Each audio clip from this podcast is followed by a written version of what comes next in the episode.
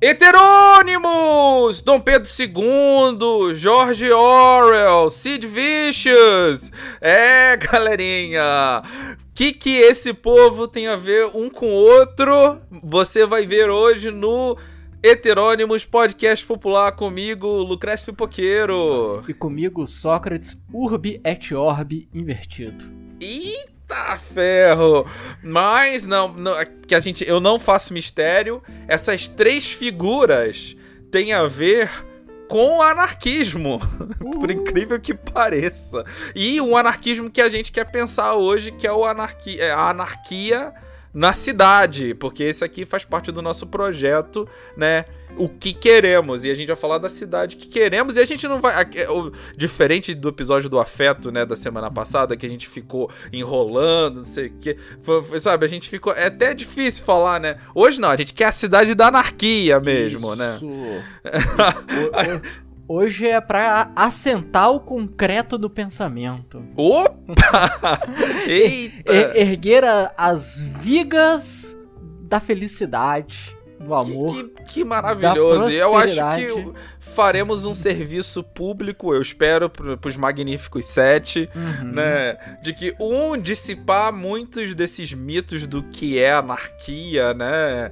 Ah, a cidade da anarquia vai ser aquele filme Warriors, né? Uhum. Gangues andando pela cidade, uma atrás da é, outra, menos, sem leis. Se, se for em termos estéticos, porque eu acho as roupas bem bacanas. Ah, não, as roupas são maneiras, esteticamente muito muito uhum. maneiro, mas não, não na questão da, da segurança, né? É dissipar um pouco desses mitos, né? Falar uhum. um pouco sobre o que, como que funciona Gente, ninguém, eu acho que nem eu, nem o Sócrates aqui somos especialistas em, em, absolutamente nada dentro desse assunto. Mas a gente vai falar qual é o papel de uma cidade dentro, por exemplo, de uma estrutura é, federativa dentro da União Brasileira, né? O que, que essa unidade federativa faz, né, para pra, as pessoas e tudo mais. E aí a gente vai apresentar essa maravilha. E aí essas três Isso. figuras, né? O Dom Pedro II. É, ele financiou um projeto de uma comuna anarquista, né, ali do, no fim do, do império dele, que não foi para frente, porque os republicanos.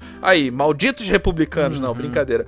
É, acabaram, que aconteceu acho que em Santa Catarina, né? É. O George Orwell Colônia escreveu Sicília. Isso, essa mesmo. É, o, o George Orwell, ele escreveu, né, lutando na Espanha, ou, né, homenagem à Catalunha, você decide a tradução que você quer sobre a experiência que ele teve com os, os anarquistas do POUM, né, do Partido Obreiro Unificado Marxista, durante a Guerra Civil Espanhola, né, que eles estavam ali na, em Barcelona e eles, por um tempo, tiveram uma cidade anarquista de, de verdade, e o Sid Vicious como representante do movimento punk, né, que foi esse movimento que tentou ocupar as cidades de, de uma maneira anarquista, né? Do, do it yourself e tudo mais. Pô, mas você escolheu o punk mais mequetrefe. Ah, eu, tô, eu não tô nem aí, porque eu escolhi qualquer coisa, gente. Eu, eu, eu, eu nem, eu, eu nem me importo. Uhum. Pior, eu escolhi o punk mais comercial possível, né? Sim. né? Porque, porque o Sex Pistols começou como uma banda de uma loja de, de artigos punk, né? Um negócio assim. Literalmente assim. punk de boutique. Mas ninguém se importa. Amém. Mas e, e, eu acho que isso é bacana, né? E eu acho. Não só a gente vai mostrar o que a gente quer da cidade, mas a gente também vai, vai falar o que, que a gente vê. É, é, é, é desses mitos da anarquia que são extremamente. É, não é bom para ninguém pensar na anarquia dessa maneira, né? Anarquia como a entropia absoluta do caos, é. né? Que, que eu acho doido. Eu acho interessante que sempre tentam associar na cultura pop uma sociedade anarquista com a distopia, né? Só que, claro, isso é uma primeira camada. Você vai para a próxima camada e você vê que na verdade não é uma anarquia, tipo Mad Max, mas sim uma tentativa de polifascismos e, o que, e, o que, ganhar, ganhou, né? É, é o sim, hi sim. hipercapitalismo. Então, aí vai chamar de anarquia, mas são só vários capitalismos no mundo em que não tem como produzir mais nada. É, até porque a anarquia, né, o anarquismo, ele foi o inimigo, né, o outro, que é o muçulmano hoje em dia, durante o século XIX, né? Naquele momento de terror do século XIX, começo do século XX, quem que estava fazendo a, a, as bosta, né? Sim. Uh... Tem um, um livrinho do... Ai, gente, do, não é do Kerouac... Ah, esqueci o nome do, do da mãe do, que fez. Do Ginsburg? Não, não, não. Tô pensando em geração Beat, mas não é geração Beat. Ai, meu Deus, eu esqueci o nome do homem. O que escreveu o Lobo do Mar? Jack London. Boa. Jack London. Que ele fala de um cara, um trabalhador, um pai de família, um cidadão de bem, que um dia ele vai pro bar. Isso na época dele, né? e sem querer toma umas birita a mais e fala viva o anarquismo e o cara é condenado a, a prisão perpétua.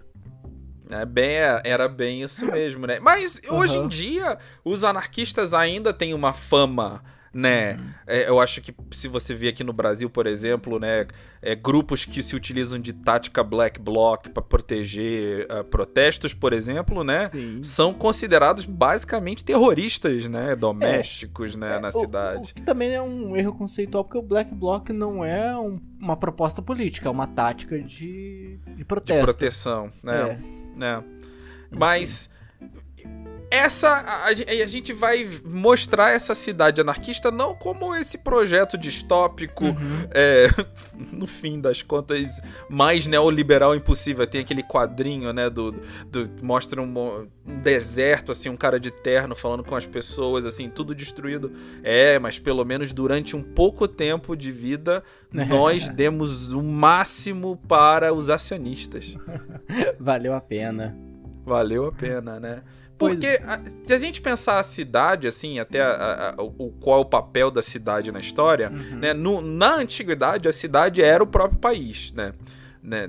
Toda a estrutura política da cidade era a estrutura política. Não é à toa que a gente chama, hoje em dia, historicamente, né, desses momentos, muito de cidade-estado. E não era só a é, Grécia, né? É, pra, pra retroceder mais ainda na, na semântica, né?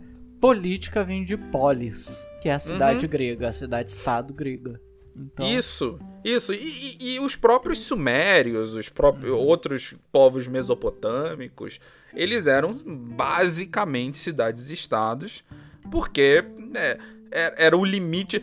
Pensar que durante a Mesopotâmia existiam cerca de 10 milhões de pessoas, 50 milhões de pessoas no planeta, sabe? Uhum. É, e durante ali a, a polis grega existiam 100 milhões de pessoas, sabe? Era, era uma proporção populacional muito diferente da nossa, sim, né? Que estamos sim. beirando aí os 8 bilhões de, de, de pessoas no planeta.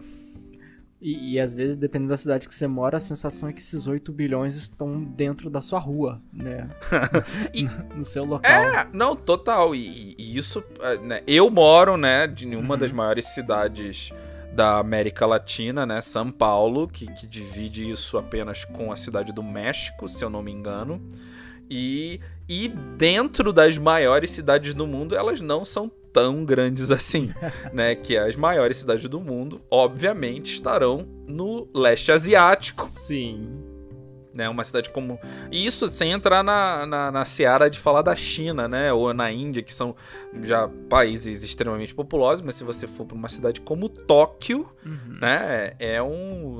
Lembra o William Gibson no, no Neuromancer, né? Falando do sprawl. A cidade é tão grande, assim, é tão vasta que você pode, tipo assim, pegar um transporte por cinco horas e você ainda tá dentro da cidade. O que já não é muito diferente de São Paulo, por exemplo. Aham, uhum. sim. Sim. O, eu gosto de um episódio do Doctor Who que ele brinca com o conceito do engarrafamento, que as pessoas vivem dentro do engarrafamento. Tipo, é a terceira geração que tá aqui nesse engarrafamento. Tem um filme do Fellini sobre isso. Ah, tem, eu nunca vi. O, o Roma, eu acho, é do Fellini. Que, eu acho que. Eu não sei se. Eu não lembro se era o filme inteiro, mas no começo do filme era, né? Todas as, as estradas levam a Roma e era, tipo, não era uma Roma real. E um engarrafamento enorme entra chegando a Roma. Ah, assim, isso eu não vi. É, é. Feliz. Mas, mas, enfim, se as cidades, né? Você vê eleitoralmente, por exemplo, né? Uhum. Você vê nos Estados Unidos o quanto os mais conservadores, o que, que eles tentam fazer? Dividir cidades né, é, ao meio, né, pra, pra dividir o voto, né, porque geralmente quem mora numa cidade nos Estados Unidos é uma pessoa mais progressista, no mínimo Sim. democrata, né, Sim. E, e, e aí, se, se a cidade inteira são tantos votos eleitorais, eles dividem a, a, cidade em quatro, junta com a parte rural, e aí os democratas sempre perdem né? dentro, dentro dessa, dessa situação. Né? É, reza Mas... a lenda que se fosse um voto, uma cabeça nos Estados Unidos, igual mais ou menos é o nosso modelo, que também é um modelo meio maluco, nossa, mas enfim, é, os republicanos não ganhariam nunca para nada, né? A não ser isso, duas isso. ou três cidades lá do cinturão da Bíblia. Sim, ex exatamente. E, e, então a maior parte da população mundial hoje em dia, né, mora em cidades. Sim. É, estamos em cidades. E o tipo de infraestrutura que é necessária para se ter tantas pessoas dentro de uma mesma densidade demográfica é é muito doido, é uma questão, né, logística muito muito difícil, né? Uhum. E o que que a política dessa cidade, geralmente uma cidade tem um prefeito, né, que é o administrador dessa cidade, e junto a ele tem né, os seus secretários que ajudam em assuntos específicos e uma câmara de vereadores, né, ou conselheiros da cidade, né, os anciões da cidade que, que auxiliam né, legislativamente esse, esse administrador a ter leis e, e ordenâncias e, e, tudo mais. É, para justamente garantir que esse executor, né, esse, esse gerente da cidade, está garantindo que a polis, né, todos os cidadãos estão vivendo de acordo com as leis daquela polis e óbvio tem juízes né que lidam com a questão criminal. Só que, né, já, já entrando nessas questões, tipo assim, isso seria uma unidade de uma cidade, mas um, um país como o Brasil, por exemplo, a segurança de uma cidade não é papel do município, é papel do Estado, em boa parte do tempo, né? É, ah. esse é um debate muito cruel, muito triste pro brasileiro, porque caímos numa falácia de achar que a segurança é problema do Estado, entenda o Estado como quiser e segurança como quiser, que legitima-se hoje colocar, sei lá, fuzil na mão de guarda municipal ou qualquer coisa do Sim. gênero. Sim. Né? Sim. Como se mais armas fosse mais segurança e se a, a polícia oficial, militar do, do Estado não resolve, põe a arma na mão do municipal, se o municipal não resolve, põe a, a arma na mão do tio Astolfo e o tio uhum. Astolfo vai virar o Charles Bronson e resolver os problemas do bairro. É, Astolfo, é, mas... É, só pra deixar claro, o tio Astolfo é, é potencialmente um problema do bairro, inclusive. É, não, com certeza. E, mas eu também, a, a, a ênfase aqui, né, de estar na mão do Estado, eu digo no Estado a unidade federativa brasileira mesmo, né, sim, o Estado. Uh, porque muitas partes das vezes, assim, a segurança da cidade feita por, por alguém que pode estar distante, né? Por acaso, né? Em São Paulo, o estado do governo está na cidade de São Paulo também, mas a realidade de segurança do interior de São Paulo é completamente distinta da cidade de São Paulo, né? Outras cidades tão grandes, não tão grandes, mas também muito grandes, Campinas, né? Tem, tem Ribeirão Preto, são cidades que são grandes, né? E tudo mais. Só que, que isso em paralelo por exemplo, né, colocaram um policial militar que não faz ideia de como que funciona uma certa comunidade, e, né, e o, o tipo de segurança que ele vai oferecer é bem aquém da, daquele policial que faz parte daquela própria comunidade, é, por exemplo. Esse é um problema que os gregos já, já nos traziam, né? Embora para os gregos não fosse um problema, que é o bárbaro. Hum. Quem é o outro? O outro é o bárbaro, é o inimigo. Então a força, é, a repressão é sempre usável. O Sim. que é o problema contrário do Rio de Janeiro, que às vezes é uma força oficial de segurança do Estado que está tão entranhada em uma região que resolve ser a lei naquela Sim. região. Que aí forma Ele se torna o Estado, né? É, formam-se as milícias, enfim, tudo isso aí que está sendo debatido agora, atualmente. Então, essa, tipo assim, isso é um exemplo muito cru do, do, que é a cidade que vivemos, né? A gente tem essa estrutura política que muitas das vezes fica aquém do que a gente deseja, seja pelo tamanho da cidade, né? Aqui em São Paulo, por exemplo, né, tem as subprefeituras, mas o quanto que essas subprefeituras podem né, realizar alguma coisa. Mas aí a gente vai entrar nesse debate, e realmente a gente. Eu imagino que o Lucrécio não, tá muito, não se preparou muito para esse episódio, eu também não. Né, a gente caiu de paraquedas, como de costume, mas hoje o paraquedas né, tá, tá com os furos aqui. A gente vai entrar no debate do tamanho da cidade?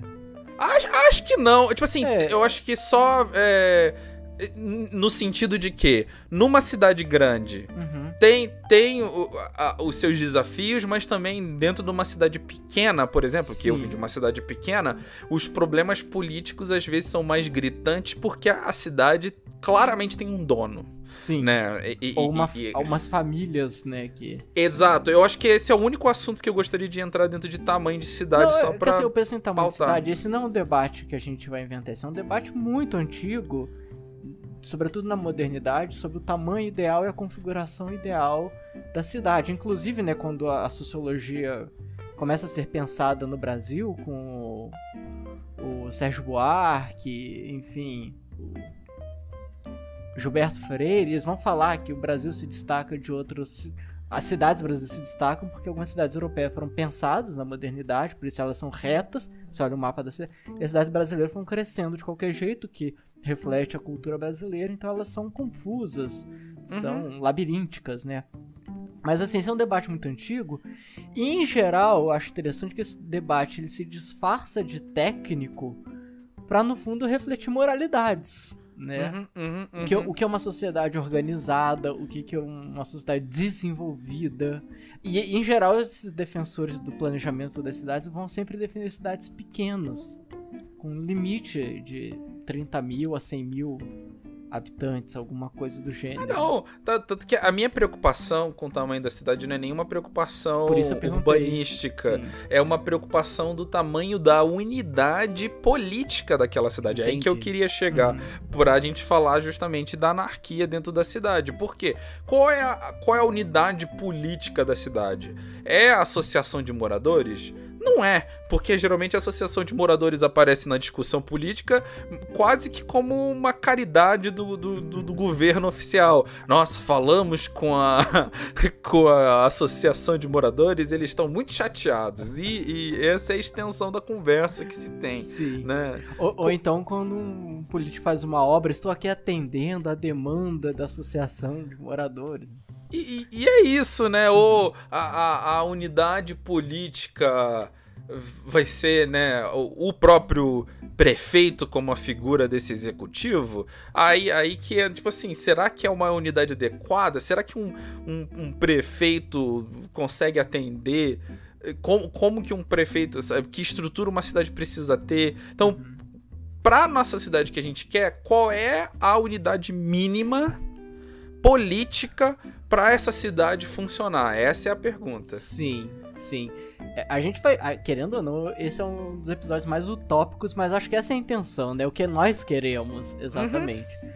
É, então vamos pensar em estrutura de cidade e de gestão política e econômica da cidade. Vai ter que ser uma democracia radical. É, acho que esse é o ponto. É o que chama de democracia direta ou democracia radical, Isso, né? É, a democracia. É, é, é quando, quando a gente fala democracia radical, não é tipo assim, uhul, é radical. É, é, é não, é, é um termo. Vou, vou votar com skate, né? É, não, não é. é, é Charlie Brown Jr., o chorão, é o, é o prefeito da, da democracia. Mas... Não, não, é que é um termo teórico sim, mesmo sim. dentro. Da, tipo assim, é um. Pode-se dizer que é um, pode ser um outro nome da anarquia, é a democracia radical, sim. né? E, a democracia direta, para evitar confusões, é parte do princípio que todo mundo tem a voz e todo mundo tem a mesma voz. Se alguns vão participar da gestão, digamos assim, burocrática, técnica, né? Um corpo tecnocrático da, da cidade, é porque é uma necessidade. Mas esses que participam, eles não devem ser mais, mais cidadãos, por assim dizer o que já começa rompendo com uma tradição ocidental de que vou citar o Foucault aqui, deixa eu botar o meu monóculo. É, os que fazem as leis não fazem as leis para si mesmos, fazem para os outros, em geral. Uhum. Por isso fazem leis sempre que são não aplicáveis, mas com aplicabilidade, ou seja, eu posso recorrer a essa lei quando for conveniente a mim, gerando inevitavelmente uma casta de privilegiados no Estado, o que fomenta todo tipo de crítica idiota, liberal e neoliberal, né? Como se essa casta mandasse, e aqui vem uma série de leituras erradas do George Orwell, ah, porque o Estado, ele manda nas pessoas e tira a liberdade. Só que a gente esquece que no mundo real que o Ocidente é, essa casta tecnocrata do Estado é composta em geral por pessoas ricas. que ou são donas de corporações ou têm envolvimento ou trabalham para essas corporações, direto ou indiretamente, né? Você vê, não existe um presidente de banco central, não existe um ministro da economia que não trabalhou em banco. Antes e ou depois de assumir esse cargo público. Então esse papo, ah, Estado malvadão e repressor versus mercado que busca liberdade e autonomia. Isso é uma baboseira, né? Então, na nossa utopia, quem trabalha para o Estado não é mais cidadão. Essa é uma crítica que é até talvez pertinente a alguns, algumas propostas né, de de Estado socialista, como a União Soviética em algum momento se tornou um corpo tecnocrático, criou castas tecnocráticas. Isso é uma crítica válida, hiper, super, mega, blaster, válida. Não estou retirando esse peso sim, da crítica. Sim. O problema é confundir a União Soviética com a prefeitura de Piraporinha e o feudalismo, Hayek, sua anta. Não, não é assim que o mundo funciona. Friedman, sua, sua, sua mula. É, não, né? perdão e as até... antas e as mulas até imaginar a União uhum. Soviética como essa unidade homogênea do começo sim, da Revolução à dissolução, né, no, na, na uhum. década de 90, sabe? Claro. Sendo que claramente no, no projeto bolchevique revolucionário, né, se assemelha mais o que a gente vai falar hoje da cidade do que o projeto stalinista que tinha que lidar com uma todo, todo um, uma, um problema pós Segunda Guerra, uhum. né, do enfrentamento com é. os Estados Unidos que criavam é. desafios é. distintos, né? É. Por isso que o episódio de hoje vai ser utópico, né? A gente não vai lidar com, com esses desafios da vida real. Claro, né? A gente não tá pensando no mundo polarizado na Guerra Fria também. A gente tá pensando num mundo em que todo mundo deu as mãos, cantou Kumbaya, We Are the, we are the World, We Are the Children, e, e é daí em diante, né?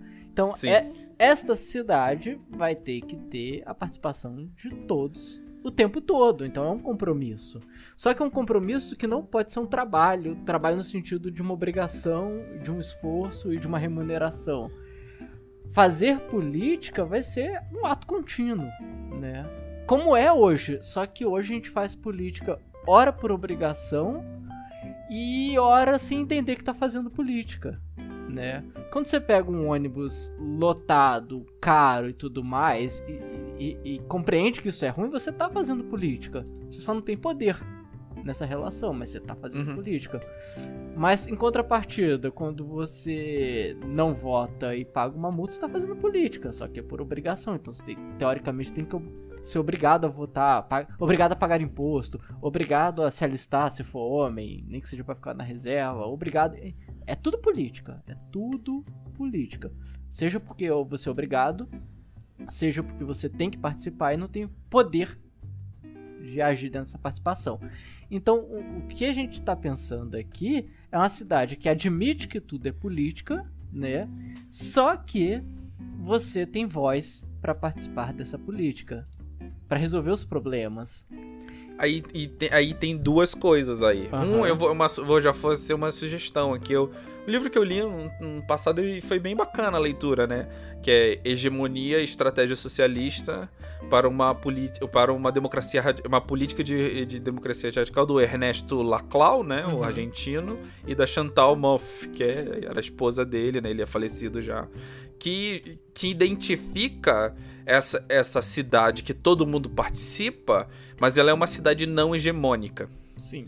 né? Que, o que significa isso, né? No, porque uh, dentro do, do republicanismo, né, a hegemonia é muito importante. As políticas elas são hegemônicas, elas precisam partir de um pressuposto de que né, a maioria das pessoas coloca é, tal, não talvez não o seu interesse, o seu like aí no, no, na coisa, mas pelo menos elas não interfiram atrás, né? A hegemonia como esse projeto político. Só que né, a gente sabe através da história, através de muitas coisas, que a hegemonia vai trazer todos esses problemas. Esse, essa inevitável, esse inevitável conflito da, segunda, da, da, da Guerra Fria, por exemplo, que não, não permite o nosso kumbaya, uhum. né? Foi por conta da, da, das políticas hegemônicas. Então, só que a nossa limitação é, política é imaginar uma cidade não hegemônica. Né? A gente tem uma, inca uma incapacidade de imaginar essa cidade não hegemônica. Tanto que o livro ele é maravilhoso, mas ele só ele traz muito as críticas à hegemonia. Uhum. Aí na hora de imaginar o, o espaço não hegemônico, fica um pouco. É, vazio, né? Uhum. E, enfim. E dois, aí eu vou oferecer para vocês parte é, utopia, parte realidade, que eu acho que a unidade política de uma cidade anarquista, né? Imaginando aí a, a União Soviética do Lenin era muito desse jeito, né? A unidade política é o reunião de condomínio. é aí que a política anarquista da cidade começa a funcionar. Sim. E a gente tem uma vantagem que outras experiências históricas não tiveram, e isso talvez permita que a nossa cidade seja até uma, uma cidade grande, né, populacionalmente falando, que é a, a virtualidade, né?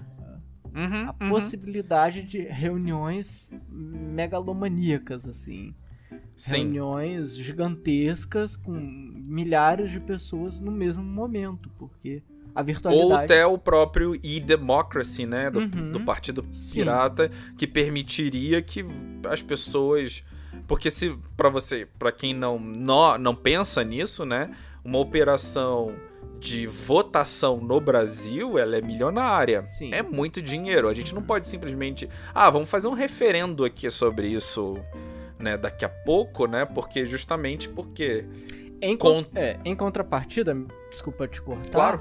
É, nós temos calendarizados reuniões, é, votações a cada dois anos e a gente podia votar muito mais coisa e ah, acabamos votando certeza, só em pessoas, né? A gente podia fazer igual outras experiências democráticas, fazer referendos junto com isso os Estados Unidos faz muito isso. isso. eu digo assim a gente não, não é a gente não é equipado nesse exato momento uhum. como a Suíça faz referendo a Sim. todo, embora, todo semestre embora né? né o Senado e a Câmara eles tenham lá a participação popular que você pode votar sim ou não em uma proposta favor e contra só que isso é só uma É uma sugestão, não é, tem não, não tem, tem peso é. nenhum. Tipo, 90% da população é contra, sei lá, papinha é, de neném.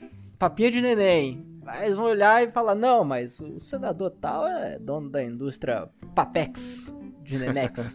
e aí, foda-se a opinião popular, né? Sim. Então, é, tem, tem que ser uma democracia, tem que ser válida. Sim. agora sim, o que sim. eu acho interessante, vou retomar uma fala nossa de outros episódios também, que é, tudo isso tem que ser feito com calma. Os debates tem que ser. Sabe aquelas árvores lá do, do Senhor dos Anéis? Os entes? Os debates tem que ser feito com uma lente. Democracia precisa de tempo, precisa de maturidade. A não ser que tenha um meteoro vindo pra Terra e, e né, tome essas decisões urgentemente. Democracia precisa de tempo. Ah, mas isso eu acho muito interessante.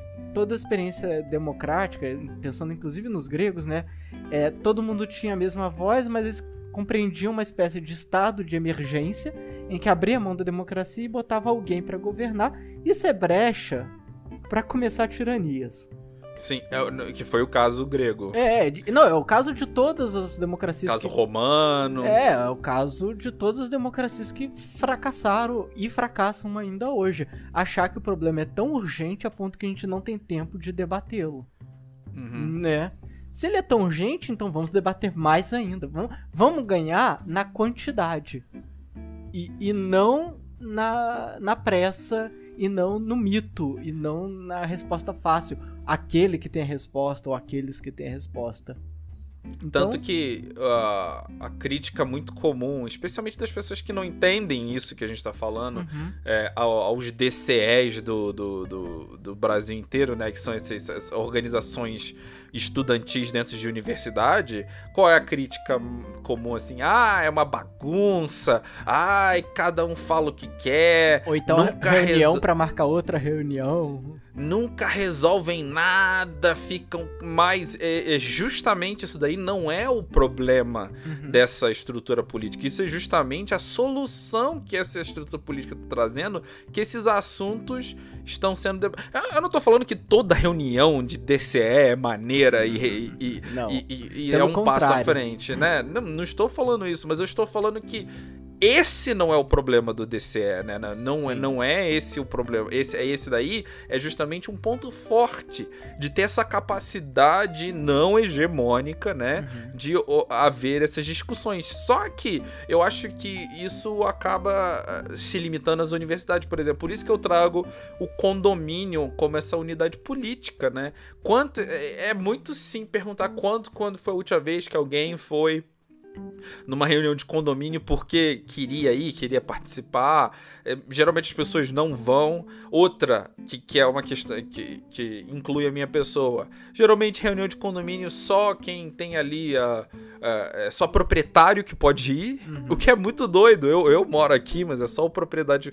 Se o proprietário me permitir ir, eu tenho que pedir um, uma procuração do Sim. proprietário para poder participar, sendo que eu que estou morando aqui, eu faço parte parte dessa unidade política, né? E ali seria o momento não só de discutir se aprova ou não aprova o valor da pintura do prédio, sabe? É o momento que, que, que é, é esse, essa anarquia começa. Porque a, a, apesar da gente ter tecnologias para a cidade inteira conversar, e isso seriam momentos muito interessantes, né? O, o que é fascinante no processo de qualquer movimento anárquico é que precisa de ter essas unidades menores que não tem necessariamente um, um, um líder ou um chefe, né? Que são. Ou se houver esse chefe, precisa ser uma comissão que rotaciona a liderança dessa comissão com muita frequência, né? E, e, sem voto, sem nada, sabe? Todo mundo vai ter que ser um líder dessa comissão em algum momento. Então é meio aleatório até todo mundo ser líder. Aí começa o processo é, tudo novamente, né? E essas comissões. Então, esse condomínio seria como uma dessas comissões do passado e tudo mais. E pensar sempre é, com duas cabeças. Uma é qual é o meu interesse nisso, e outra é qual é o interesse da cidade. A, a cidade, ela tem que ser um, um organismo. Uhum. Né? E, e, tal qual a gente consegue pensar o que, que é bom para mim e o que, que é bom pra, pra minha casa, digamos assim, né? Pra mim seria ótimo ficar o dia inteiro deitado num gramado, olhando as nuvens, lendo uma bela poesia da Cecília, Cecília Meirelles, tomando uma cerveja. Pra mim seria ótimo. Chega no final do mês, eu vou ter que morar nesse gramado, inclusive, porque eu não vou ter dinheiro pra nada, vou morrer.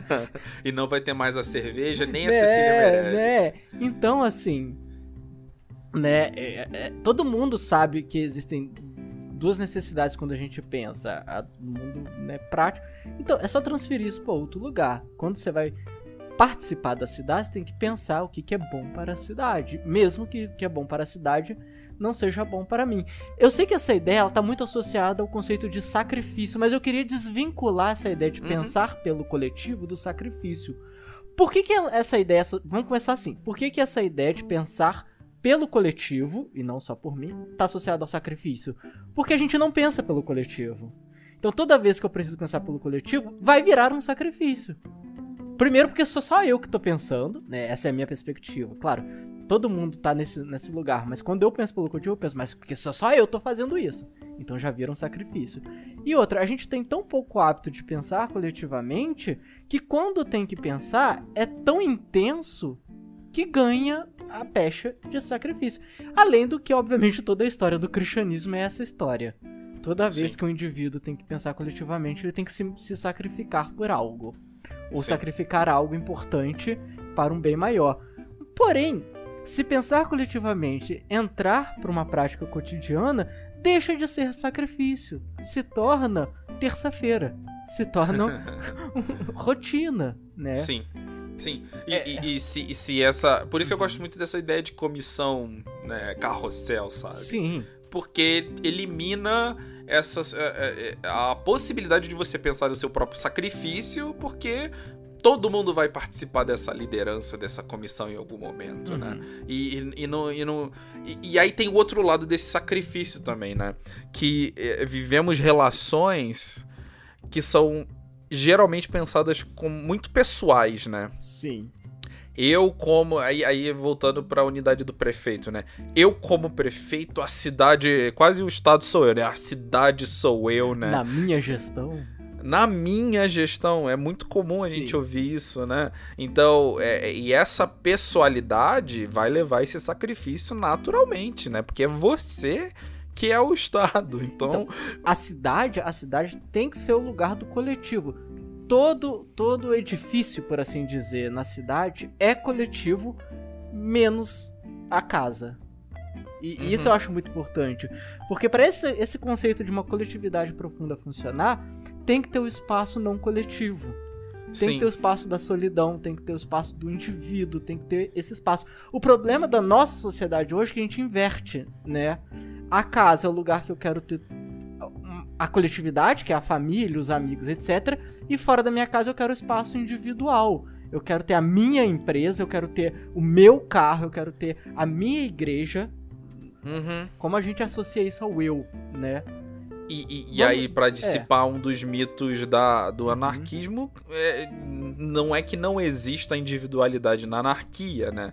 Ou, ou é algo tipo assim, é a individualidade máxima, é, né? máxima ou é a coletividade máxima? E eu fico assim, gente do céu, o que, que vocês estão tomando para achar que. ah, mas existem. É, eu acho que é um entendimento muito claro de Sim. aonde a individualidade deve acontecer e aonde a coletividade deve acontecer. Por isso que a gente falou, a gente vai ser utópico. O mercado, todo mercado é público. Porque uhum. a fome é pública. A Sim. fome não é individual. A fome é uma coisa. Se todos nós compartilhamos a fome, então ela é pública. O desejo é individual né? Eu, eu, eu, tenho, eu tenho uma vontade de usar uma camisa, é bem, pensar bem, pagodeiro dos anos 90, né? Que as pessoas vejam o meu mamilo. Isso é particular. eu quero usar aquela camisa furadinha, sabe? Sim, isso é particular, sim. isso é problema meu. E se os outros não gostam, desculpa, achem que eu sou cafona. Mas eu quero. O problema é meu. Agora, se eu sinto fome, se o Lucrécio sente fome, se meus pais sentem fome, se meu vizinho sente fome, isso não é um problema meu. É um problema de todos. Se eu sinto frio, eu sinto calor, e o meu vizinho, e meus pais, e o Lucrécio, e, e, quem eu não conheço sente frio e calor, isso é um problema. Então, há de se entender que aquilo que todos precisam tem que ser público. Todo mundo Sim. bebe água? A água tem que ser pública. Sim. Todo mundo fica doente em algum momento da vida, então a saúde, né, tem que ser pública. É, e, aí, e aí pensando assim, ah, então uhum. quer dizer que eu vou ter que trabalhar na empresa de água se eu quiser ter água? Não é bem assim, né? O que eu acho que, que é bem claro é que a empresa de água, né, uhum. como esse gerente do, de recursos hídricos de uma cidade, ela não pode ter qualquer compromisso com acionistas ou com lucro. Perfeito. O único compromisso que essa empresa tem que ter é com as pessoas daquela Perfeito. cidade. Aí que a educação se torna importante. Como é que uma pessoa vai querer saber se ela quer trabalhar na empresa de água, ou se essa pessoa quer dirigir um transporte público, ou se essa pessoa quer ser um poeta, ou... porque poetas são essenciais, né? Poesia essencial é, ou se essa pessoa quer ser astronauta, ou se essa pessoa quer trabalhar com telecomunicação, ou se essa pessoa quer projetar é, coisas para tra os trabalhos que são mais degradantes, mais precisos, então eu preciso projetar coisas que esses trabalhos se tornem menos degradantes, etc. Educação tem que ser universal. Universal Sim. no sentido amplo, né? Tanto para todos quanto para tudo. A escola. E aí, e aí é o colégio ideal é. ou são os 10 episódios Exatamente. sobre educação que a gente então, já fez. Uma pessoa tem que ter uma formação tão ampla que ela possa saber o que, que ela quer ser nessa sociedade. Mas para saber o que ela quer ser, ela tem que saber tudo o que acontece nessa sociedade. Nada deve ser proibido de ser aprendido, né? Daí a história é muito importante, esse aprender, inclusive, que eu não quero para a sociedade. Sim. Né? A, a ofensa maior de todas dentro dessa sociedade é o fascismo. O fascismo. É, eu, eu, eu, tenho muita implicância quando a gente fala assim: ah, a esquerda usou tanta palavra fascista que perdeu o significado. Não, eu acho que a esquerda usou muito pouco, para ser honesto. Uhum. Porque o fascismo continua se expandindo e a gente usou pouco porque a gente não sabe o que significa. Ela não perde significado porque usou demais pede significado porque usou sem aprofundar.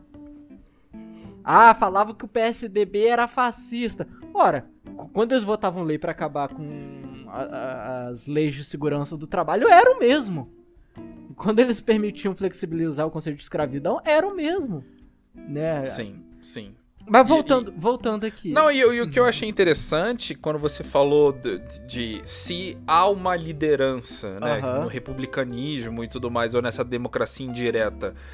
Uh, a pessoa acaba produzindo leis que afeta apenas o outro, uhum. e, e, e, independente se isso é a natureza humana, se deixa de ser a natureza humana, tipo assim, é o que acontece, sabe? Sim. Infelizmente, né?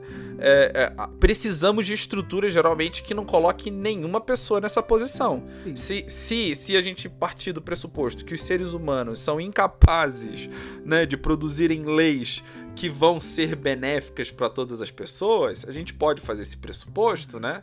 Então a gente tem que criar justamente condições políticas de que nada disso é... Por que, que eu tô pensando nisso, né? Eu tô pensando né, como, como que a segurança vai acontecer numa cidade anarquista, uhum. né? Sim. Nas experiências anteriores do anarquismo, nas poucas experiências que existiram, todas as pessoas eram responsáveis pela segurança daquela cidade. É um sonho de libertário, uhum. né? Uma cidade anarquista. Sim. Todas as pessoas têm armas em suas casas. Sem... Não estou brincando, gente. Isso daí é a experiência. Será que seria a melhor experiência para uma cidade anarquista nesse momento? Então, é, eu, eu acho que nesse momento, para pensar uma igualdade das forças, é melhor abolir as armas, né? Pra fazer esse equilíbrio. Mas o problema também não é todo mundo ter uma arma em casa, o problema é todo mundo ter a mesma arma em casa. Porque não adianta nada falar, ah, se todo mundo tiver uma arma em casa, o mundo vai ser menos violento porque vai ter medo da potência do outro. Não, sim, tudo bem, mas e se eu tiver um, um 38 em casa e meu vizinho tiver uma bazuca, voltamos ao desequilíbrio. Né? É, não, então, e a, não, mas aí eu trouxe isso como provocação uhum. mesmo, assim. Que naquele. Que, que, que, momento foi esse que eu tô falando? Momento lá da sim, Guerra Civil sim. Espanhola. É. Óbvio que você tem que estar armado, porque por mais que o uhum. seu vizinho. Você, os falangistas estavam, é, é, sabe, no, no cangote deles, uhum, sabe? Claro. Estavam querendo a morte deles, e, sabe? Então, assim, em questão da segurança, óbvio que sempre haverá o um, um, crime, né? O fora da, da, da lei, seja lei qual for, ou, ou mesmo o que gera é, danos e, e, dor sem, sem ser por necessidade. Porque uma coisa é pensar o crime que rouba para comer, outra coisa é pensar o crime que rouba por ganância. Enfim, aí tem um debate muito mais profundo. Mas a questão é pensar, então, não é, o crime, mas a punição. Uhum. Ora, alguém cometeu algo algo criminoso, por assim dizer, cometeu um dano, né, a outros ou à sociedade, que tipo de punição que nós queremos? E óbvio que a que nós queremos, que não precisa nem falar aqui, é que evita que isso repita. Uma experiência que a gente já entendeu é que pelo medo não se evita, pela violência. Ah, tem que ter leis mais duras. Vou dar de Datena agora. Tem que ter leis mais duras pro vagabundo. Meu Datena é o Wagner Moura. Wagner Moura, perdão, o Wagner Montes. É. Pra, é, tem que ter lei mais dura pro vagabundo ficar com medo da punição e não fazer o crime. Não funcionou até aqui. Não olha funciona. que estão falando que. Ou, ou, ou, mesmo quando esses, esses criminosos são pegos, essa ideia de que a reclusão da sociedade vai resolver o problema, também não, não resolve. isso, estamos falando aqui de um. É porque a gente pensa. É, isso, o cidadão comum, ele pensa isso a partir da perspectiva do hoje dele, né? Sim. Mas assim, a pena de morte foi o lugar comum da punição ao longo de séculos no Ocidente. Eu não tô falando da pena de morte do tribunal, como é a experiência americana, né? Do tribunal, da cadeira elétrica, do recurso jurídico, etc. Não. A pena de morte do tipo. Sumária. Sumária é a tradição do Ocidente. E nos trouxe aqui. Ó, oh, meu amigo que não conhece a própria história. Então não uhum. funciona. Não funciona. Né? Ponto. Então, é óbvio que tem que pensar outras punições, mas a gente pode ficar todo um episódio aqui, a gente não vai falar das cidades continuar por esse caminho. Não, então, e aí, aí eu sempre volto uhum. nesse. Eu sou muito fã dessa ideia da comissão carrossel não hegemônica, né? Sim. né? Que, que é que isso seja. Porque eu acho que nessa experiência é, é, é, de que você acaba. Deixa eu falar de uma outra maneira, né? Uhum. É, as cidades hoje em dia, por exemplo, cidades não, os países, as nações é, elas têm, por exemplo, alguns deles têm é, serviço militar obrigatório, uhum. serviço militar não obrigatório, mas você é reservista, como é o nosso caso aqui no Brasil. É, é, e isso tudo, né, por conta de experiência. Eu imagino, né, que essas ideias acabaram acontecendo muito é, durante as tantas guerras que aconteceram no século XX, né? Uhum. Foi, foi um, mesmo no século XIX, século XX, muitas guerras. Então, eu, é, ter a experiência militar te torna uma pessoa um pouco mais patriótica, né? No, nesse nacionalismo ali do, do, do fim do século XIX, né? Sim. Então, talvez é um sentimento que era incentivado, né, numa nação, esse patriotismo, esse nacionalismo, porque o nacionalismo não tinha nem 100 anos direito, né, no século XIX. Porém, eu acho que um, um, um exemplo para mim de cidade anarquista é que tinha que ter o serviço varejista obrigatório. Como assim? Varejista. Que todas as pessoas precisam, por um ano de suas vidas, serem lojistas, né? ah. né? Em alguma cidade. Os, botar os jovens, o jovem, pra fazer é, isso. É um ano. Então, ao invés de você se tornar militar por um uhum. ano, você tem que ser independente da sua é, extrata social, é, econômica. Posso ampliar? Né? Gostei, gostei da ideia, mas posso ampliar o conceito? Claro. Em vez de ser só varejista, você tem que trabalhar por um ano atendendo ao público. Isso, é isso, isso que é, eu quero dizer. É, isso que eu quero dizer. Uhum. Tem que atender o público. Seja. Ou, ou sendo um porteiro ou sendo um balconista, enfim, vendedor de, de, Vendedor não, mas enfim, né? Porque não vai ter comércio, então não precisa de vendedor, mas atendente, por assim Sim. dizer. Por um ano, você tem que ser um franciscano. Aten atender e doar. Isso! Porque uhum. eu acho que esse é o tipo de incentivo de uma cidade anarquista. Sim. De, de fazer parte desse serviço. Sim. Fazer Sim. parte dessa cidade, né? Belíssimo. Porque da mesma maneira que é você ser um, um líder, um tesoureiro de uma certa comissão, de uma certa revista literária, meio que aleatoriamente, né? E, não, e você não fica é, é, permanentemente. E isso acaba te incluindo dentro do processo sem né, o, o, poder do pequeno burguês, né? Quando você a, Eu acho que a gente vai criar várias estruturas. Perdão te interromper, Lucrece. Vai fundo. A gente vai criar várias estruturas aqui, então eu gostaria só de colocar uma pseudo-regra nessas estruturas. Sempre com a opção de não participar. Vou dar sempre, um exemplo. Ó, sempre. Pensando na escola, o sujeito vai começar na escola, criancinha lá, né, uma coisinha bonitinha, e aí vai crescendo e vai se tornando parte do processo escolar e em parte docente, né, em parte professor nessa escola. Se quiser. Uhum. E em geral as pessoas querem, né? Para quem experimentou a escola de uma forma positiva, teve uma boa escola, já notou que tem grupos de estudo que se formam automaticamente. Então, é isso que eu tô falando. Esse sujeito começa como aluno, forma um grupo de estudo, vira meio que estagiário ali, né, estagiário, enfim, do processo. Depois, se quiser, se torna docente. E, e aí, se depois se profissionaliza. Mas a pessoa começa no ponto de passivo e depois ativo, por assim dizer. Sim, sim. Nesse processo. Sim. E eu acho que isso vai servir para tudo. Para essa ideia de um serviço obrigatório de atendimento ao público. Depois vai que gosta do que faz e continua. Enfim, essa pessoa tem que tem uma caminhada, né? Igual a máfia, uhum. igual no, no, crime organizado. Você começa vapor até chegar dono de alguma coisa. Ou, ou da empresa. É o bom uhum. lado da empresa. É, não. É, é, é a imagem uhum. de videogame que Sim. os liberais têm de, de uma pessoa que na prática deles não funciona. Só que a gente vai aplicar isso no mundo em que a recompensa de fato tá lá né? Não, é, ou, ou, em outros. É, não, não, não é pela recompensa, né, que as coisas estão acontecendo. É, é, exatamente. Não, não, vamos tirar a recompensa do jogo. Você, é, não. Você, você tá só participando. O importante é jogar. Né? É, eu, eu, eu uhum. não querer participar, eu acho que. É, mas também não pode ser extremo. É que a minha preocupação, às vezes, Sim.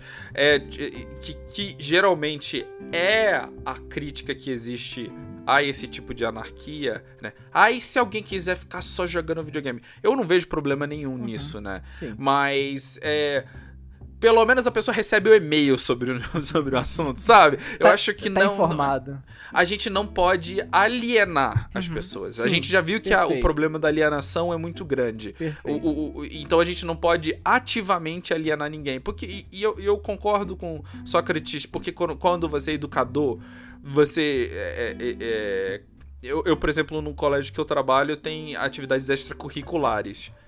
O quanto que é diferente está na sala de aula, na matéria que é obrigatória, o quanto os alunos são resistentes a isso, o quanto eles são felizes nas, nas atividades extracurriculares, sim, né? Sim. Então, por isso que eu falo importante. A gente cria várias estruturas de como seria essa boa cidade, sempre tem que deixar a brecha para não participar também. Porque uma democracia que obriga todo mundo a participar da democracia, ela vai ter, ela vai ser obrigada a te dizer como participar. Então ela Sim. já é um pouco menos democrática. Sim. Todo mundo vai querer, deve querer participar dela porque é bom. É, é bem kantiano, né? Eu, eu, farei isso porque é bom.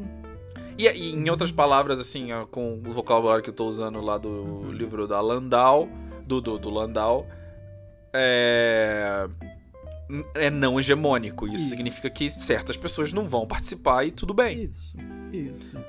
É, e um pouco também sair dessa ingenuidade de achar, ah, então, mas se não tiver, então, a obrigação ninguém vai querer fazer.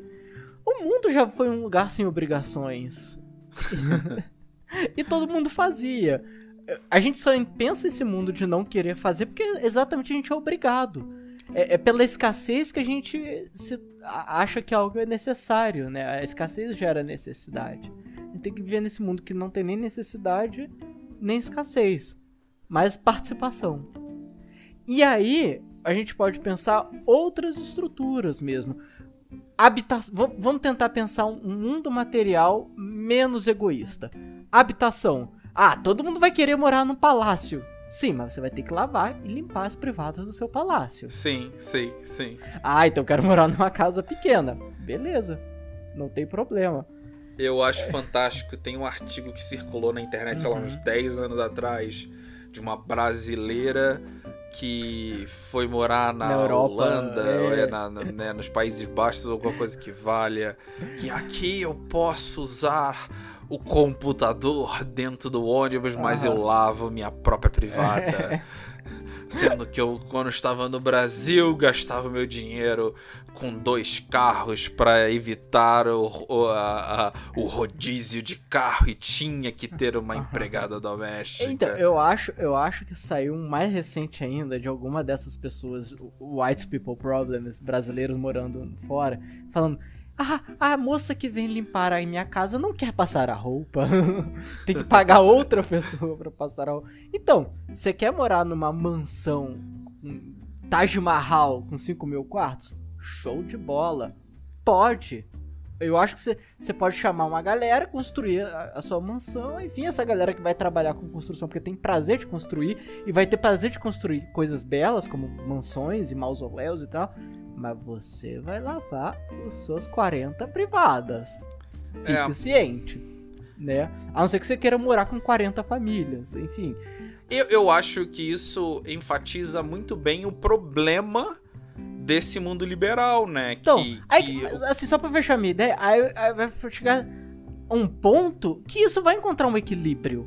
As Sim. pessoas não vão querer morar em cubículos coreanos e também não vão querer morar em mansões, sabe, persas. Eu, eu diria que pessoas gostariam sim de morar em cubículo coreano e tudo bem, Não, né? é, então, mas é que, que eu tô falando. Algumas pessoas vão querer morar, algumas não. Outras vão, vão querer morar em casas mais assim, mais assadas, casas coloridas, casas. Aí fala, ah, mas isso aí é ingenuidade da sua parte achar que ah, isso vai encontrar um meio termo. Meu amigo, você é ingênuo e achar que o mercado vai se autorregular, eu posso ser ingênuo e achar que as pessoas vão se autorregular em suas habitações. Deixa a gente ser ingênuo, né? Pois é, porque em algum ponto, o que vai definir, ainda sendo bem é, utópico aqui, o modo como as pessoas querem viver vai ser muito mais o gosto que elas vão descobrir que tem sobre viver do que propriamente a estética que é padronizada, uma arquitetura padronizada, ou Minha Casa Minha Vida que é padronizado, porque é o que dá pra ter. A gente não vai viver no mundo mais o que é o que dá pra ter, porque a escassez não vai ser mais um problema. Nem eu vou querer viver num palácio, porque a necessidade também não é mais um problema. Por que, que as pessoas querem viver no palácio? Porque elas querem postar que vivem no palácio. Por, por que, que o Gustavo Lima vive lá naquela coisa cafonérrima com colunas gregas? Pra postar foto que ele vive num negócio cafonérrimo com colunas gregas. Sim, pra, pra mostrar que venceu na vida. É! A questão, ele quer isso. Ele quer. Espero, espero que não. Será que ele sabe o que ele quer? É, é, Voltamos É. ao primeiro episódio dessa nossa série. Ele tá desejando ou, ou ele tá respondendo a estruturas de desejo que lhe foram impostas?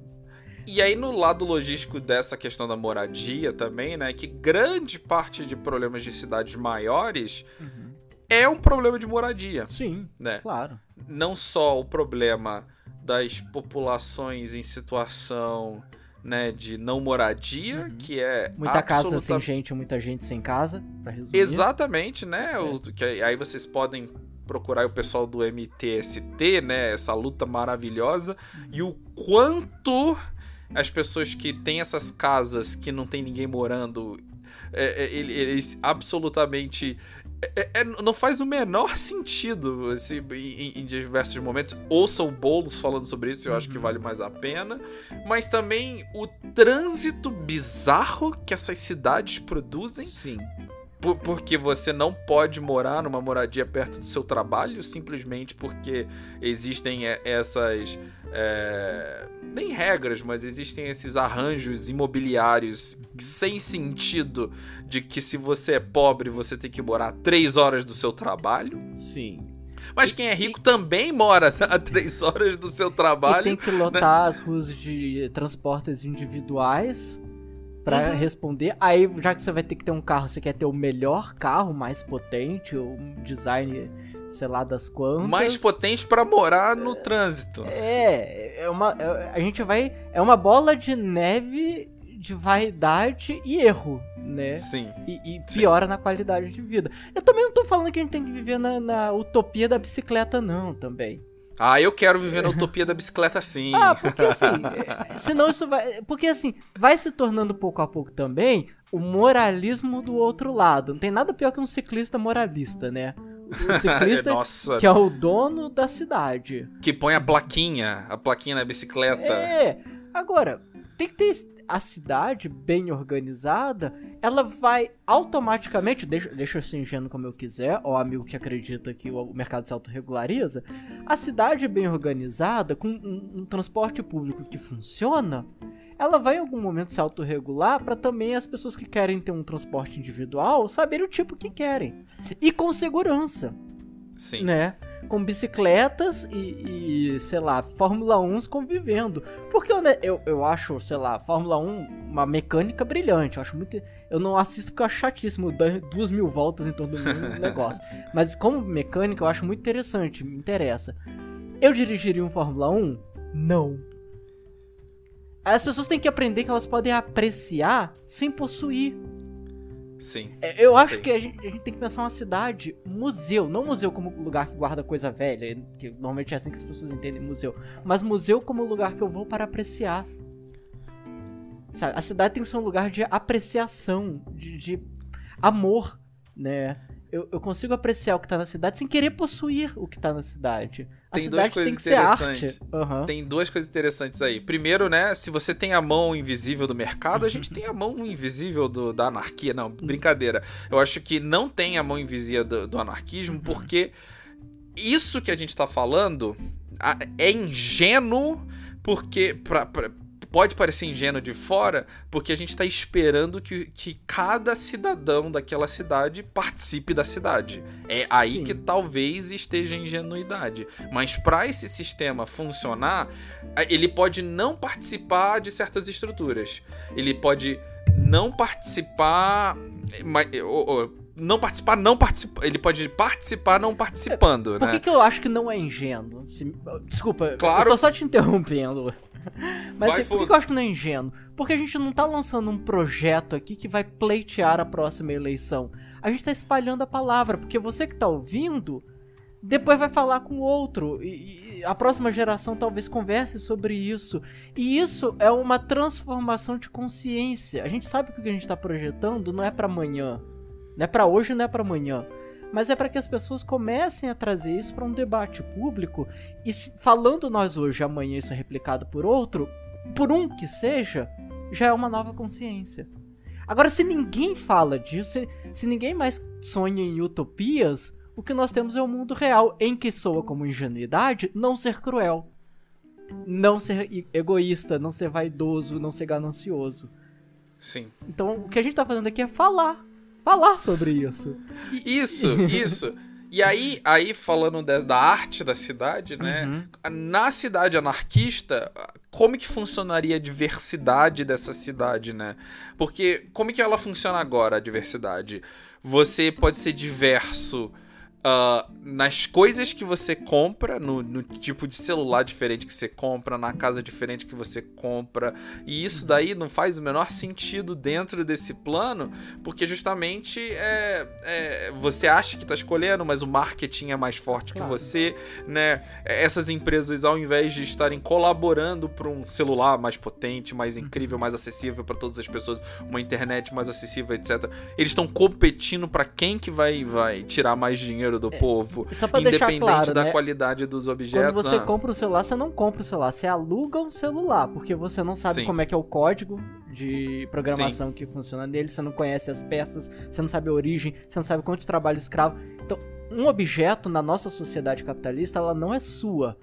Você tá alugando, porque ela vai deixar de existir em algum ponto. E legalmente falando também, parece que dentro dos contratos que ao comprar um celular da Apple, por exemplo, quando você, se você tentar, por exemplo, mudar o código fonte, a Apple pode te processar, né? Então. A- apesar de você falar, mas o celular é meu, eu comprei com meu dinheiro. Não, não é, é da Apple.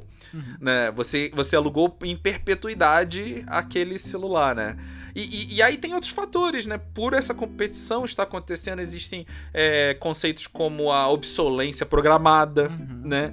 De que a empresa precisa programar daqui a tantos anos isso vai se tornar obsoleto para você precisar comprar um outro dispositivo, né? E, e- e aí, na- naquelas coisas que você poderia escolher, onde poderia haver diversidade, na poesia, na comida que você come, essa diversidade não existe. Todo mundo lê o mesmo livro, assistiu o mesmo filme, e a gente acha É, que os na mesmos, cidade anarquista. né? Os mesmos. Isso que é- eu acho bizarro. É a sensação de diversidade. É a, a repetição e a série, pra citar o Deleuze. Uhum. Você acha que tá, tá escolhendo num mundo que há um leque muito restrito de escolhas. A gente quer reverter essa diversidade. Uhum. né? A a gente quer abrir o leque de diversidade na poesia que você lê, no filme que você decide produzir, ne- ne- ne- nessa, nessas ideias que podem florescer dentro da cidade. Agora, todos aqueles aquelas ferramentas, todos aqueles recursos que estão aqui para garantir um funcionamento bacana da sociedade, um funcionamento bacana da cidade, isso não precisa de diversidade, né? Perfeito, perfeito. Por isso, vai ter a grande loja que se você quiser ir lá e comprar a roupa, pode, mas você também vai ter tido aula de costura na escola, pra se um dia você quiser costurar a sua própria roupa do jeito que você quer, poder também. Isso é autonomia. Autonomia não é ir no, na loja escolher a roupa que eu quero. Isso é metade da autonomia. Mas se você agora quiser se vestir de um jeito X, você sabe costurar essa roupa? Não tô falando que todo mundo tem que saber costurar roupa, mas pelo menos tem que ter sido dada a opção de você ter esse conhecimento. Esse é o é. ponto. É, é, e aí, por algum momento, você gostou muito de fazer reparo em roupa, fazer roupa, você pode fazer roupa para as outras pessoas sim, também, não tem problema sim. nenhum. É, assim, eu, eu, vejo mais uma vez dando um exemplo que segmento o que eu tô querendo, o que nós estamos querendo pensar aqui. Deve existir grandes restaurantes populares para quem não gostar de cozinhar e comer, ou pegar e levar para casa e comer em casa, ou comer no parque, ou comer onde quiser. Deve existir grandes mercados populares. Uhum. Tudo é público. O restaurante, os restaurantes são públicos, com cardápios públicos, com uma diversidade enorme, porque a, o cultivo, a, a agricultura, ela é plural e enorme também. A gente não percebe isso hoje porque o capitalismo restringe a, a nossa concepção de paladar, mas enfim, Daí, então deve existir grandes restaurantes públicos, grandes mercados públicos caso você queira cozinhar, né? E, e também deve existir cozinhas públicas caso você queira cozinhar para os outros. Então uma coisa vai alimentando a outra. Ou se você quiser cozinhar só para você, vai no mercado, leva para sua casa e cozinha. Você odeia cozinhar? Come no restaurante. Sim. E isso, isso não gera nem desperdício. Por isso que eu tenho que pensar isso como público, para que isso não gere desperdício, mas também não gere obrigação. Porque assim, a gente vive numa sociedade machista que colocou essa obrigação, e agora isso vem sendo debatido, diluído muito lentamente, mas vem, do papel da mulher de cozinhar. Sabe? Mas o grande chefe do restaurante 5 estrelas Michelin é homem, né? uhum. né? Que também tá sendo uma coisa debatida e reformulada. Mas na nossa estrutura. E aí o, o, e aí o restaurante de classe média, que é, sei lá, self-service é um grande jogador de comida fora no fim do dia. O que é, um outro, é uma outra bizarrice. Então, a gente tá numa sociedade de escassez, necessidade e desperdício. Sim. Ah, e até no, o próprio restaurante, assim, não, não passando pano, mas assim, atenuando o problema, né? uhum. Grande parte dos desperdícios é no, no jeito da produção desse, desses alimentos também, desses vegetais, assim. Sim. 30% do desperdício acontece na própria fazenda. E às vezes não por conta da. É, tem um desse controle de qualidade, que todas as tomates uhum. tem que parecer de um jeito certo. Se ele for meio torto, joga o tomate fora, né? Como se fosse um espartano, né? Uhum. É, com os tomates. Sim. Ou até por uma questão financeira, né? Se não for economicamente viável, uhum. né, vender aqueles tomates, é melhor jogar fora aquele tomate do que vendê-lo, né, aquele tomate. Tem, tem uma pergunta clássica, né, da, desse debate do que é justiça e da distribuição justa. Acho que o Perman faz essa, essa colocação, ele fala, tá, mas no mundo igualitário todo mundo ia beber champanhe? Bom, não, porque não ia existir o conceito do champanhe. Sim. Porque o champanhe é uma técnica. Se essa técnica for open né, source, é, código aberto, qualquer lugar do mundo pode fazer. A gente só pode fala fazer. do champanhe como uma coisa elegante porque ela se torna muito justo, compreendendo o mundo que hoje temos, né? É muito justo que champanhe seja exatamente aquela técnica aplicada naquela região. Vamos também garantir que eles inventaram é bom. Mas, mas no mundo de códigos abertos, todo mundo pode beber champanhe porque não vai se chamar mais champanhe, ou melhor, né? Champanhe não vai estar associada mais a um lugar só. Então não vai ser uma coisa absurdamente cara. Ah, todo mundo vai comer trufa? E será que todo mundo quer comer trufa? Né? Ou, uhum. Quem come trufa, inclusive, quer comer trufa? Essa é, é. outra questão. Até o próprio caviar, né? Que é, é. O, o debate sobre veganismo vai ser muito mais honesto do que é hoje porque o debate uhum. sobre o veganismo é importantíssimo, mas ele ganha áreas morais também. Ou, ou vamos até trazer para uma questão mais uh, prominente hoje em dia no uhum. Brasil. Todo mundo vai querer comer carne? É. Todo mundo que come carne quer comer carne. Ou, ou, na quantidade que come. Ou na quantidade que come. E né? no modo como é produzido e abatido. Porque assim, eu... É, esse debate da carne, eu, eu realmente não tenho base. Seria até interessante chamar talvez um vegano é, uhum. para conversar conosco, assim, sem, sem polêmica, mas com amor, né? porque realmente eu acho muito complexo, porque a carne ela é muito forte na cultura, mas cultura muda também. Sim. Né? Em, em, contrapartida, se paramos de produzir carne, o que fazemos com uma série de animais que foram criados geneticamente ao longo da história do Ocidente e do Oriente, enfim, da humanidade, para servir de alimento? Eu acho que tem, tem um papo que a gente pode ter sem um vegano, mas eu acho que tá aí o convite. Quem é vegano, fala com a gente, a gente é. te convida, nem que seja falar de não é coisa te, também. Não é pra te colocar em saia justa, não. Claro assim. que não, é, obviamente é pra ouvir debater honestamente e aprender. Porque o grande problema uhum. desse liberalismo que a diversidade não existe, né? Que parece que você tem essa diversidade ao escolher o que você quer, mas no fim das contas todo mundo é obrigado a comer carne.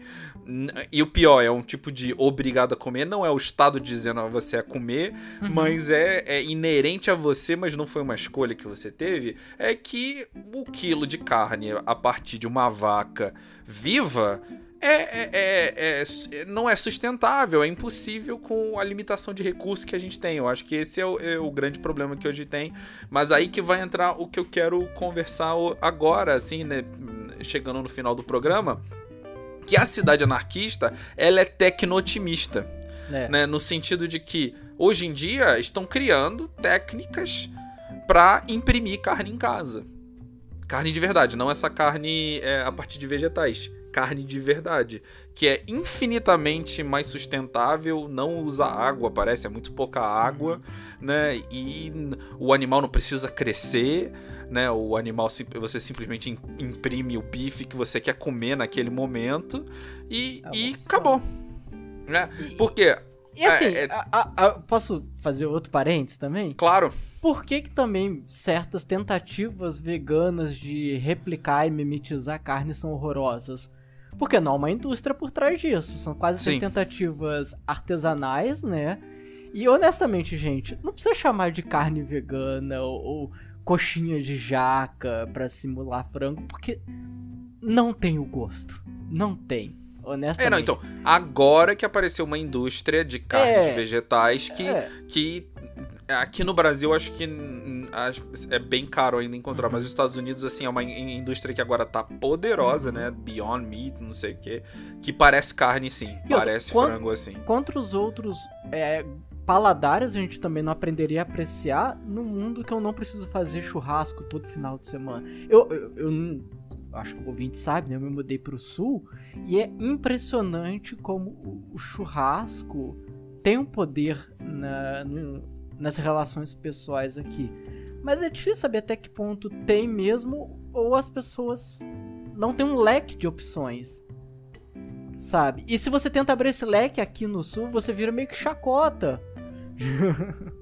Então. É, você é visto como se fosse a Bela Gil. e, e, aí entra para mim o tecno-otimismo da cidade anarquista, né? Que por que, que, que se produz tanta carne? Por que, que se produz tanto de uma coisa só? Porque isso é o mais eficiente dentro de uma condição capitalista. Você quer maximizar a produção. Ah, vai ter desperdício, não vai ter desperdício? Não importa. O bottom line, né? O lucro tem que estar tá sempre subindo, tem que estar sempre crescendo, né? Aquele problema exponencial de tudo que sempre cresce, uma hora não vai dar para crescer. Mas, por exemplo, é, tecnologias que estão se tornando mais populares, que vá, eu acredito, isso aí, eu sendo completamente ingênuo, já fui chamado de ingênuo várias vezes por pensar dessa maneira, mas uma sociedade que todas as pessoas têm a capacidade de ter uma impressora 3D em casa, é, um, é, uma, é uma sociedade que não precisa superproduzir algum produto, sabe? Não, você não precisa escolher a mesma coisa porque você pode simplesmente. Você pode comprar um design de uma coisa, mas um design não tem um custo físico de ficar produzindo um monte de coisa. Tá lá, um design é um, é um arquivo de computador que vai estar na nuvem e cada pessoa, todo Fonte mundo vai aberta. poder fazer esse design aberto. Pode ser aberto, pode ser fechado. Assim, você pode pagar por esse design, não importa. Mas no fim das contas você vai imprimir o suficiente que você precisa. Ai, faltou um negócio, você imprime de novo e você imprimiu aquilo que você precisa. E, e eu acho que a cidade que, que, que começa a se acostumar com esse tipo de pensamento, ela pode transferir esse mesmo tipo de sentimento e conceituação para as outras partes da nossa cidade. Pois. Então. É, e aí, obviamente, a gente deixou de propósito uma série de problemas que existem no mundo real fora, né? E a guerra? Sim. Mas aí eu acho que é um debate para outro momento. A gente quer. Vamos fazer um episódio A Guerra que a gente quer. Ah, e a guerra que nós queremos. Eu acho, eu acho interessante. Porque assim, estamos pensando toda essa utopia.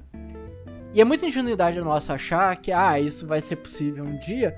Mas várias pessoas pensaram ótimas utopias para seus uhum. tempos, né? E nenhuma delas foi concretizada por causa exatamente dos problemas do mundo real. E as respostas Sim. do mundo real. Então, eu acho interessante pensar uma utopia com problemas com, com problemas. Sim, mas, obviamente, sim. que não vai dar pra fazer isso aqui agora.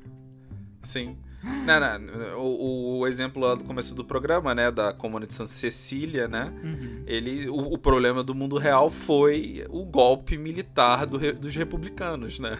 Então. se, se todas, e no caso era apenas uma comuna, né, e eles sofriam com, com é, com fome dentro do lado da comunidade, mas porque muitos dos camponeses em volta deles não, não queriam fazer comércio com eles. ai, ai. Então é isso. É... Deu por hoje, mas. Acho que deu, deu. rolou, rolou, rolou. rolou. Eu, é, eu, acho que a gente trouxe várias ideias aí. Vai ser essa cidade que. Sociedade, essa cidade que o, o condomínio é uma unidade. Uhum. É, é, tem que fazer, mas se não quiser, não precisa. tem é, impressora eu 3D. Eu sei que o ouvinte vai pensar e falar, pô, é, que exercício de, de ingenuidade, utopia. Mas a gente tá vivendo num mundo real tão intenso e cujas tentativas de fugir dele são tão frustrantes que eu acho bom sonhar um pouco, né? Com, esse com certeza, absolutamente. The Good Place.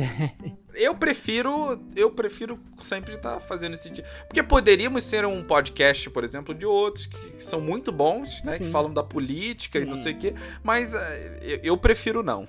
Não é. sei o Sócrates. Sim, eu concordo com você, Lucrécio. Eu acho que a gente precisa estimular mais esse desejo feliz, né? Essa, essa felicidade que não depende de comprar nada, que não depende. Basta estar aqui pensando e sonhando e falando mal também do que tá aí, mas sem o compromisso de, de estudar para ter isso e sem também cair na, numa opinião rasa, né? Uhum. Então, é um pouco o mas... nosso exercício. Foi isso, essa é a nossa cidade anarquista. Eu fui o Lucrécio Pipoqueiro. E eu fui o Sócrates. Nenhuma cidade foi ferida nesta gravação. Invertido. e esse é o Heterônimos Podcast Popular. Tchau, tchau, galera! Valeu, galerinha.